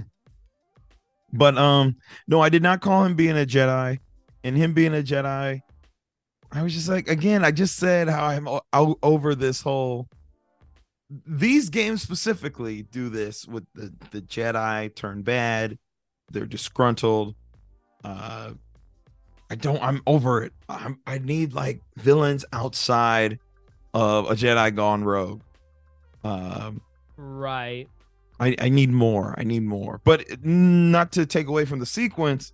The sequence is still good. It's a great It, sequence. it was shock. Yeah. It and it's not over either. It's not even over. It's not over. I, I think it gets better after this. I, I think it does get better. um you fight you try fighting um bode overly powered he's more powerful than you uh he just has more at his disposal cal gets knocked out and you get the respawn button at the top you're like respawn Oh, that was good. That was good. But it felt kind of god of war ish uh from Ragnarok. Oh, very much. Everybody's trying to do Uh, this too. everyone oh god Force the game over. Oh, every it's part of the cinematic experience. every masterpiece has its cheap copy. um so you respawn and immediately when I saw the camera turning to her back, I'm like, there's no way. Are we gonna play as Cere? And as soon as the stormtroopers came in, I said, Do your work, girl. And she obliterated them. She was force slamming ships from the sky. She was activating these Jetta traps with like these boulders that knocked over Yes. AT-ATs. That was so fun. That was so cool. I love that. Um, just playing as Cere, being overpowered. This was really fun. I love, love the sequence. Um, Same. Same. This was fantastic. And then you, you you crescendo into a scene where I would as soon as Cere got to the I guess uh the archives and she's telling uh what BD or um she's she's telling someone to run away. Like you know, Oh, she told like BD to download something, and she's like, "I'll be fine." I'm like death flag, death flag. I don't know what's gonna happen, but death never flag. in i- i- amidst the disaster, never say, "I'll be fine." Never, because you know what's gonna happen. And as soon as the camera panned towards the door, I knew who it was. Before that door opened, I'm like, I know who it has to be.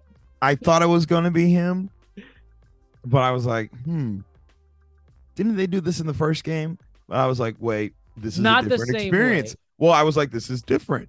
You are playing as Cere, uh, right.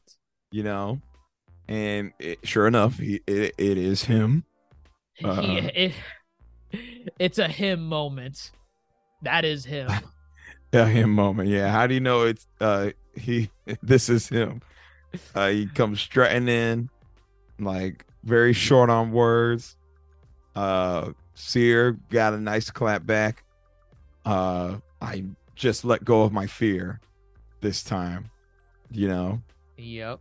um, and it's great. You do battle with Darth Vader. Um, Beautiful. think it was the best boss battle in the game. Um, Difficult as well. Uh, difficult, third yeah. phase. Third phase was Third kicking phase. my ass. If he lot. if he got that bookshelf and threw it at you, you're Bam. done. You're. I was like, fuck, I gotta do this again. Um, Oh man. no, great, great sequence. And dare I say, I mean, I don't know if it's a trope, but I feel a lot of times in sequels now we get elements where you play as another character uh within the oh, game. is this is this our um I I, I want to say Atreus? I don't want to say it's Atreus because Atreus you literally play him Yeah, he gets multiple his own skill times throughout. and everything. right. This one simply, you know, just uh just cere in this Right. sequence. Which is still fun. Still fun. nonetheless super fun. Super great battle. Super great time running around as her doing as you said. Uh and i love this moment. And in all honesty i don't think the rest of the game matches this moment So after that's this. because it doesn't. okay. And that's a problem. Um it that's, that's a detriment to the game. It, it is. It is because this this very well could have just been the final act, um, and it wasn't. Uh, Cere almost lands a killing blow on Darth Vader. She she lands some pretty good. oh she she hits. she beat him up yeah, he was she beat the crap out of him cindering and everything. He was yeah, he was toasted by the time he left. yeah she said you Um, want to be a robot i'm gonna cut you down like a robot Yes. And uh it was just great. And then you get the emotional bit with Cal getting there, thinking that he got there right when she died, but she he actually got there when all of it was already destroyed. It's already a- in ashes. you basically did a force echo he did a force echo. Right. yeah Um that was all just great. I, I do think the Darth Vader bit in Fallen Order was a lot better. Um cinematic wise Cinematic, yes. right. Yes. Uh because you play as cal and you try to fight darth vader and it's like this ain't happening. He ate the one. He, this will not go the way you think. And he, he just he just tosses you to the to, to the side. He's like not this game baby. he even tossed cere. I forgot too. Like cere comes at him at first and he's like "Hmm." sends her flying. Yeah i mean cere kind of like tried to do something to him at the end of fallen order. Like she was holding him down with like the force. Yeah. and he was like on his knees and he's like oh i like that uh, bd did the most damage to darth vader in the first game Right, right. Um so yeah, Cere dies and uh that's pretty much the top moment in the game. After Yeah. that, it becomes a mad chase for Bode. Um you go chase him onto an Imperial base, forgettable base. Uh it's just a, a base just a base. nothing crazy. Um, you you learn that Cal's tapping into more of the dark side of the Force now. um well um, you know basically in that scene with Merrin, he says he's good to leave the order. He's like the order's gone. So that means the rules are too. From there i take it as cal is very loose with his interpretation of how to manipulate and use the force and he is very much driven by emotion at this point in the game uh so the dark side finds its way anger leads to hate hate leads to suffering suffering leads to the dark side uh sure. uh, that's the that's the thing Uh, yeah, Yoda. I'm I'm sure. Yeah. all right thank you uh he's Doesn't hurting mean he was right. i didn't the point is cal's hurting yeah he's gonna dip his toes into the dark side also cool moment i guess for him just Cool slaughtering moment. everybody And because like you, you now have that ability at your disposal. you You do can you do slice people up. Now it's slow motion and a boost in damage. So yep I like that. Um, so that was good. Uh, Bo gets away. He runs away with his daughter. Some back and forth between Cal and Bode, and it's just like, oh yeah, I did it for my daughter. What would you do, Cal? Wouldn't you do it for someone you loved? Hmm? maybe you and Merrin. Mm. No, he wouldn't. Uh, so they chase them. They get to Tanalorr. Um, and yeah, I mean, like, there's this one on one with like Cal and Kata, and it seems like he's trying to build a bond with Kata, but it feels kind of scummy a little bit because Cal knows he's there to kill Bode. And it's like he's being nice to Kata to get to Bode. And it's like, Cal, what are you going to do when Bode enters the room? what are you going to do to Bode in front of that little girl? um, but I, I don't know. They, they somehow make it work. Um, they get to Tanalorr, which another disappointment. It is this planet that was talked about the entire game. And it's not even a linear level like the other planets. It's not even an open world level like Jedha or Koboh. It is a hallway. It is one and done. It is one and done. This planet that was talked about the entire game, bam, one and done. And you fight Bode. And Bode's using all his tricks. He's using the Force. He's using his lightsaber. He's he's using everything. His blaster, grenades, grenades. This bit was kind of hard for me too. Um, when it got to when he tackled you onto the second floor on the bottom. Mm. Um, that bit, I think maybe not as much as Darth Vader, but like it it took me like a couple tries to to get it right with him. I I had a much more difficult time with Vader than I did with Bode which yeah. for me, a finale that should be the hardest bit. Right. Very impressive if in the game the hardest boss is not the finale. But in this game, I I needed it to be. Right. Uh because I already wasn't a big fan of Bode as a betrayal. So at least make this fight super hard. Mm, didn't really get that. Yeah. Um I mean, once again, Cal tapping into the dark side of the force, trying to almost kills Bode multiple times. Uh, but he he doesn't want to kill Bode. He doesn't want to kill Bode. Gives him multiple chances to say, Bode, come on, buddy. Stop it. And then you get these bits with like this is where okay, this is where I really don't like the portrayal of Bode uh and his relationship in this game with his daughter. Um you get scenes where like Kata is like um like saying, "Dad, please just let them arrest you." uh and Bode's like, "No!" and he like force pushes her and that's supposed to make you feel like, "How dare he force push his daughter?" He's How dare too he? far gone. He's too You see, you're supposed to think that. But then you look at all the other scenes with him and there's nothing that implies that Bode is a bad father to his daughter. There is one scene, there is one dialogue that Kata has where she says, Ever since mom died, dad has not been the same. Almost implying that he just goes crazy with her sometimes. But that is never shown. The Force echoes you like listen to, there's not a single one where it looks like Bode is manipulative, is abusive to his daughter. Outside of that one scene where he's in the middle of a fight trying to protect himself and his daughter, and um, uh, don't tell me how to raise my kids. he force pushes Cal. Um, and there's like another echo where like they're singing that song, that song about the space you know that lullaby that they sing? Uh oh, no, you do. I, I don't know it. I mean, do you know what I'm talking about? The lullaby? Yes. Okay.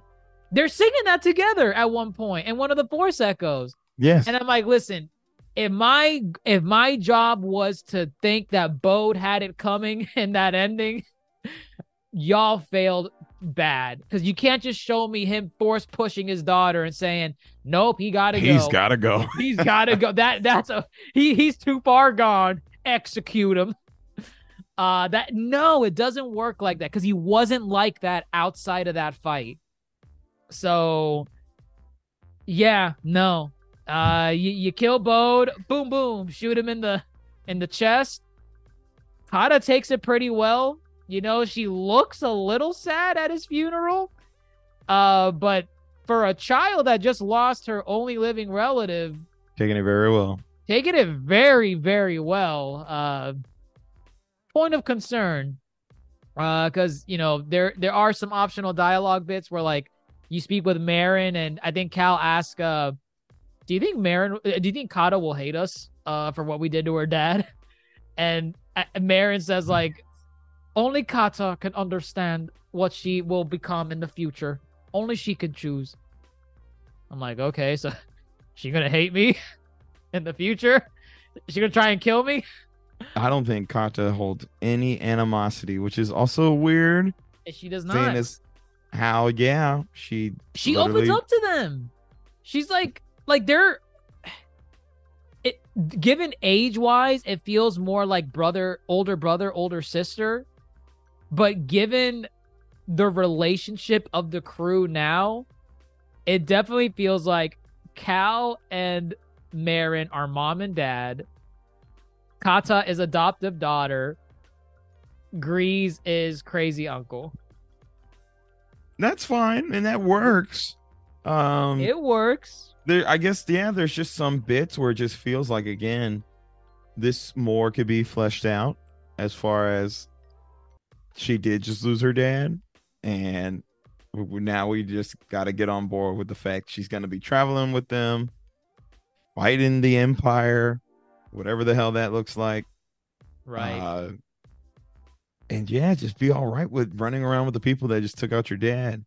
And also just she has this great understanding of why her dad needed to go, which is um yeah like I- i, I guess- get it. it it's like he wanted the planet tanalorr for only him and his daughter and that's selfish in a way. Um and also he he he betrayed them because he was working with the empire. That was a thing. Um don't really care for it but figure we'd throw it out there. He's working it, it was a way to protect his daughter. That's why he was working with the empire. Right. um from the beginning From oh the yeah, beginning. because you know, it totally makes sense to work for the empire after the inquisitors came and killed your wife.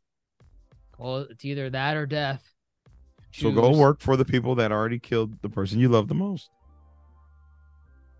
If your I get it. option is death, he ain't got much of a choice. Ah, I think there's some choices they could have explored a little more, but it's fine. It's fine. Storytelling wise, yeah. They could have Obviously- done something. docking some points because yeah, uh, And It's- I've seen better fleshed out story elements. yeah. Yeah. And that's practically the story of Fallen Order. It ends there. Tanalorr is ripe for the taking, uh, for the hidden path. Um Still How- under the impression, yeah, they're gonna get them there somehow. Right. I would imagine there's I mean they're going to make a sequel. They left it very open to tell a story with Cal again and Merrin and now Kata.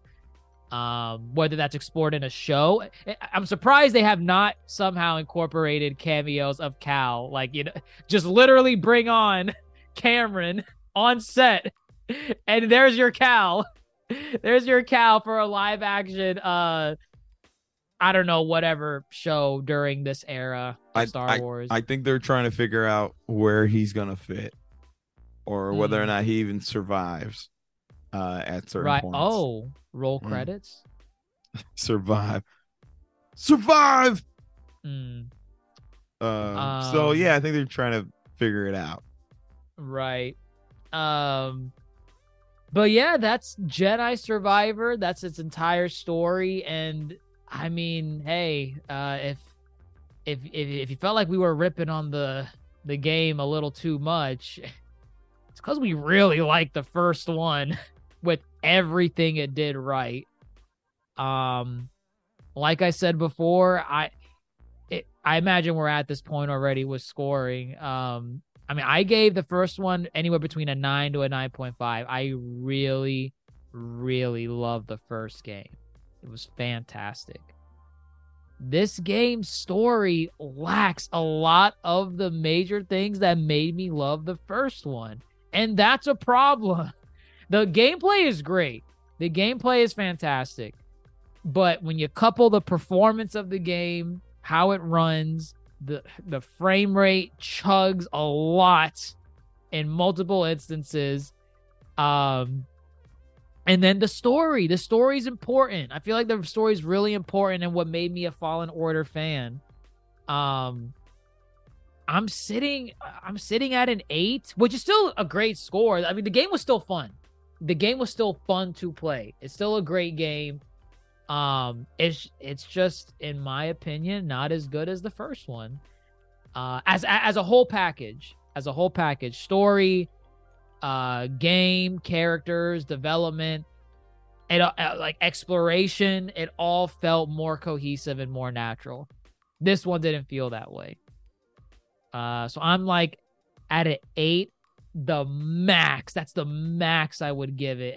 I, I'm honestly thinking between seven and eight, really. And, and, you know, seven's not a bad score. Seven's good. Seven's good. Seven is average.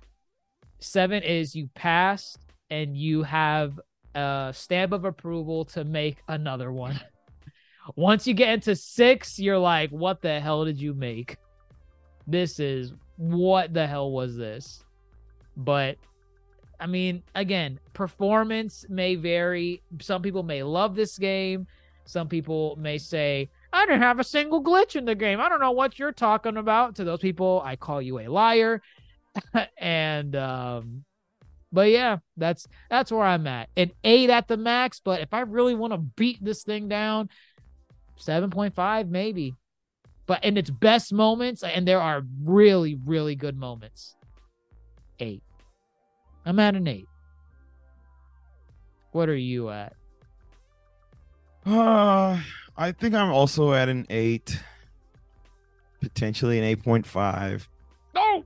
Uh, but I was like, hmm, 0.5 away from a nine, which is where I and more likely sit with the first game. That's that's where I really wanted to divide my line. I'm like, I don't want to give it something close to what I gave the first because I think the first is better in a lot of ways.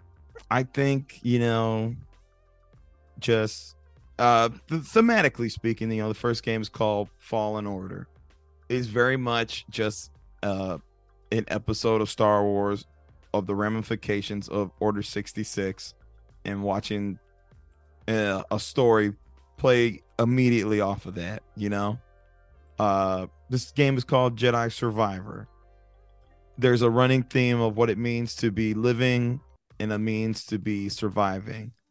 Uh, and many characters actually go through arcs that more or less tackle those issues.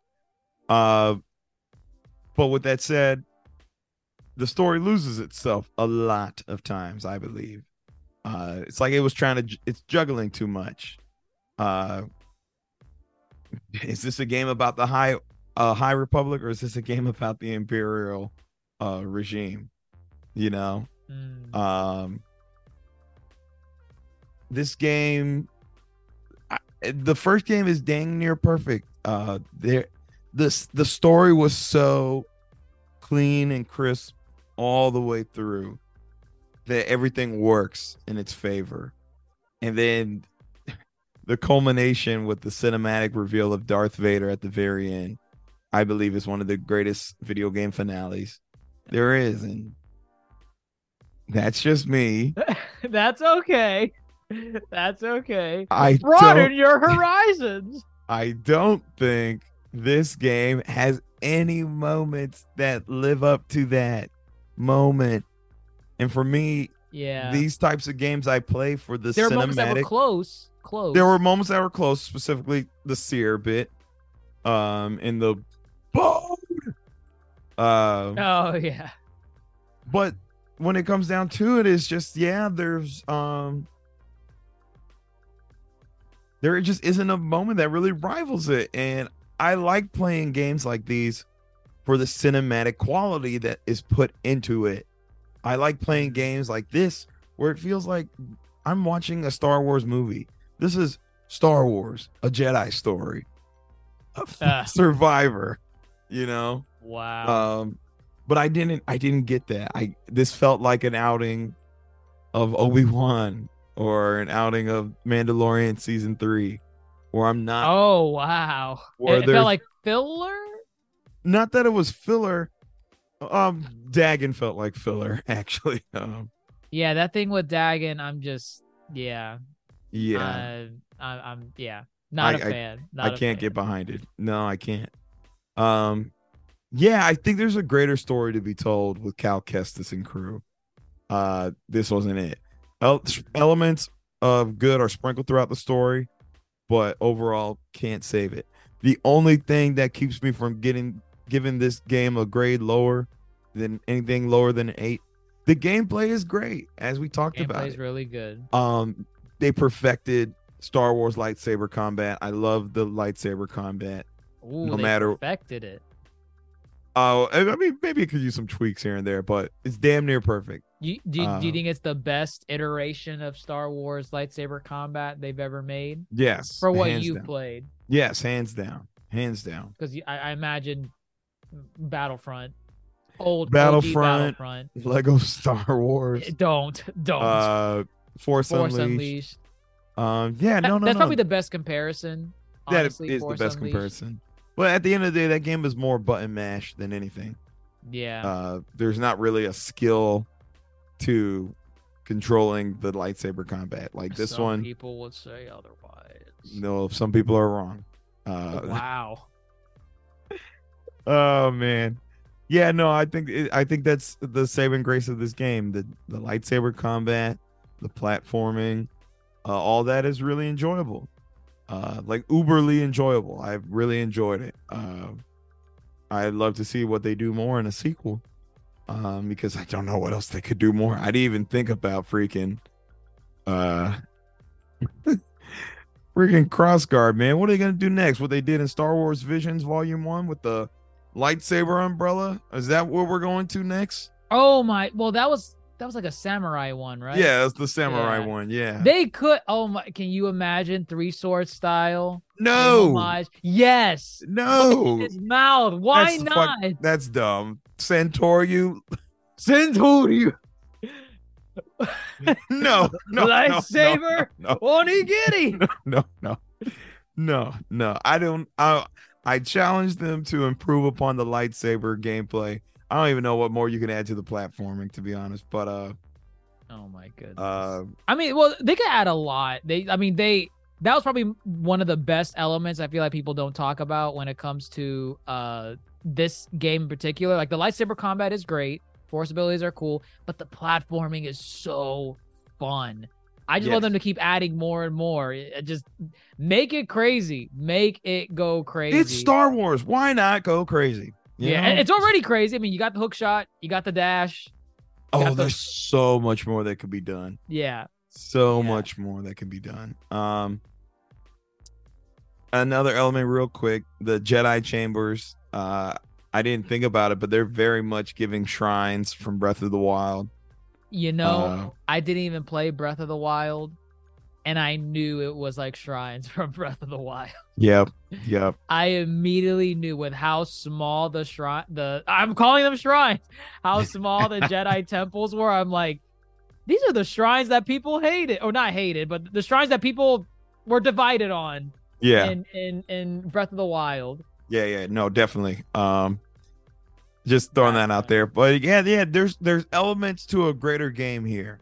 Uh take what was good and improved upon from this game and take what was great from the first game that they somehow left out for whatever reason. And you got a great third entry i think. I think you can have a great have a grand finale. Um one final thing, uh there's a brief cameo of a character that appears in the game. Uh there's like a bounty hunter system uh with Caij, the bounty hunter, species of Kit Fisto. Um I don't know what his species name is, uh i don't know either but the water looking people. Um the fish. Um the fish with dreads the fish with dreads. not Uh, not tolan i just looked it up not whatever tolan that is. sure Um, but yeah, you do bounties for her. He, there's like a like a like a hierarchy of the bounty hunters that chase you uh, throughout the game. You turn in your bounty pucks that you get from the bounties you kill, and then you give them to her. Eventually, you turn in all of them. You fight Caij because she's like, oh, it looks like all the bounties have been turned in and your bounty has gone up. Trying to kill you, Cal Kestis. And she betrays you. she tries to kill you. And then lo and behold, who smashes in from the ceiling to let you know that the Star Wars universe is canon? This is the SWU.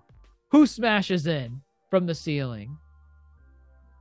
Uh, none other than everybody's favorite bounty hunter, Boba Fett. Boba Fett. Only in a cutscene though. You don't fight him, which kind of sucks. Uh, Missed only fight- opportunity. Very missed opportunity. You fight Caij before he shows up, and once you beat her, it's like, oh, okay. So, am I gonna fight Boba now? Is he is he here for me? No, he's here for Caij. He's not here for Jedi. But he said, "Make no mistake, Jedi. We are not allies." okay, Yay. sure. I guess I'll kick your ass in the next game Oh gosh. if you even show up. What I mean, it was a fun little cameo. I I would have loved to fight him, but yeah, can't fight him. well, I think we're past cameos. Right, right. We like to see more. pretty much, pretty much. But um, yeah, I guess outside of that, you know, it's it was a good entry in the Star Wars uh Jedi franchise out of the two games they have. I wanted it to be great and fantastic um from beginning to end. It wasn't that. Still fun time. You're still to have fun with it. Still have fun with it. Um but god damn it, it is not as good as the first game and I will take that. I will take that to the grave. Um but any any final words on Survivor uh or kind of like the future of this series? I mean, we're probably not going to see another one until like god 20 2027? 2026? Probably, yeah. Four year development cycle. At least from the from the first to the second game, it was four. And part of that could have been COVID. Part of that could have been COVID that pushed it out. I'm, Um, I'm gonna say 2026. I would hope to see another game. 2026. Three three years. Okay. But they would have to be moving now, I guess. Right. And I want the game to be finished when they release it. I want it to be done. Nope. Take your no, time. Take your bloody time. no day one patches, no more. Make that the standard again. Make the game finished day one. Um, but uh, yeah, we'll see. We'll see. I- I'm still looking forward to the future of this series. I, I love, I still love the character of Cal Kestis. Um, I want to see him incorporated more in canon to like maybe a TV series, whether it's a cartoon or a live action series. They they could play around with Cal Kestis. You know, the actor uh Cameron, he's still young and spry. He he, he can move around as as his character. I don't know if you want to age him up to be in the sequels uh or whatever, but play with him. Play around with Cal. Do something. But I think that's about it here at the Yonko table on Star Wars Jedi Survivor. Uh, let us know what you all think about Jedi Survivor. Uh, was this, for whatever reason, was this your favorite Jedi game between Fallen Order and Survivor? I'm, I'm, I'm curious to know. I actually genuinely want to know. What did you like more about this game than the previous one? What is your take on the entire Jedi franchise in general? Do you think it is better than the previous Jedi games we've gotten, like Force Unleashed or Lego Star Wars? Um, and what do you just think overall? Let us know what your thoughts are down in the comments below, wherever you're listening to us on, whether it be Apple Podcasts, YouTube, Spotify, Twitter, Instagram, TikTok, at the Yonko Table. Check out the Twitch channel. That's where we've been playing Jedi Survivor live at Dr. Jace Attorney. No, we already finished it, but we're giving out YouTube shorts uh, on the daily for our plays, our Let's Plays for Survivor. So check out the YouTube channel if you want to see more of that. I'll be sending Grandmaster Hoop my uh my uh, black suit Spider-Man impression. Bold! You can't escape from me. You know what's funny? That I did that scene as I was coming up to an elevator, which you had to look up, which is kind of like the bell tower in Oh. in the cartoon. Yeah. Very okay. appropriate. That's all I'll say. It's Very fitting. It's fitting. But we'll catch you next time, folks. I'm Dr. Jace Attorney, fellow Yonko Grandmaster Hoop. And what do you want to what do you want to close this one off with? I I I I got something. I got I got uh oh God. Um, I got um let's see. Uh Do you trust me, Cal Kestis? I do. Um, I don't think I got anything. Um, shoot. BD, stim me! Um. I BD, I need a stim. Oh God. ah. Come on. Uh, hold on. Hold on. Hold on. Hold on. Hold on. Hold on. You got up. five, four, three. Wait. Wait. two, one. Hey, Cal. It's me, Turgle. I don't Done. know. I don't know.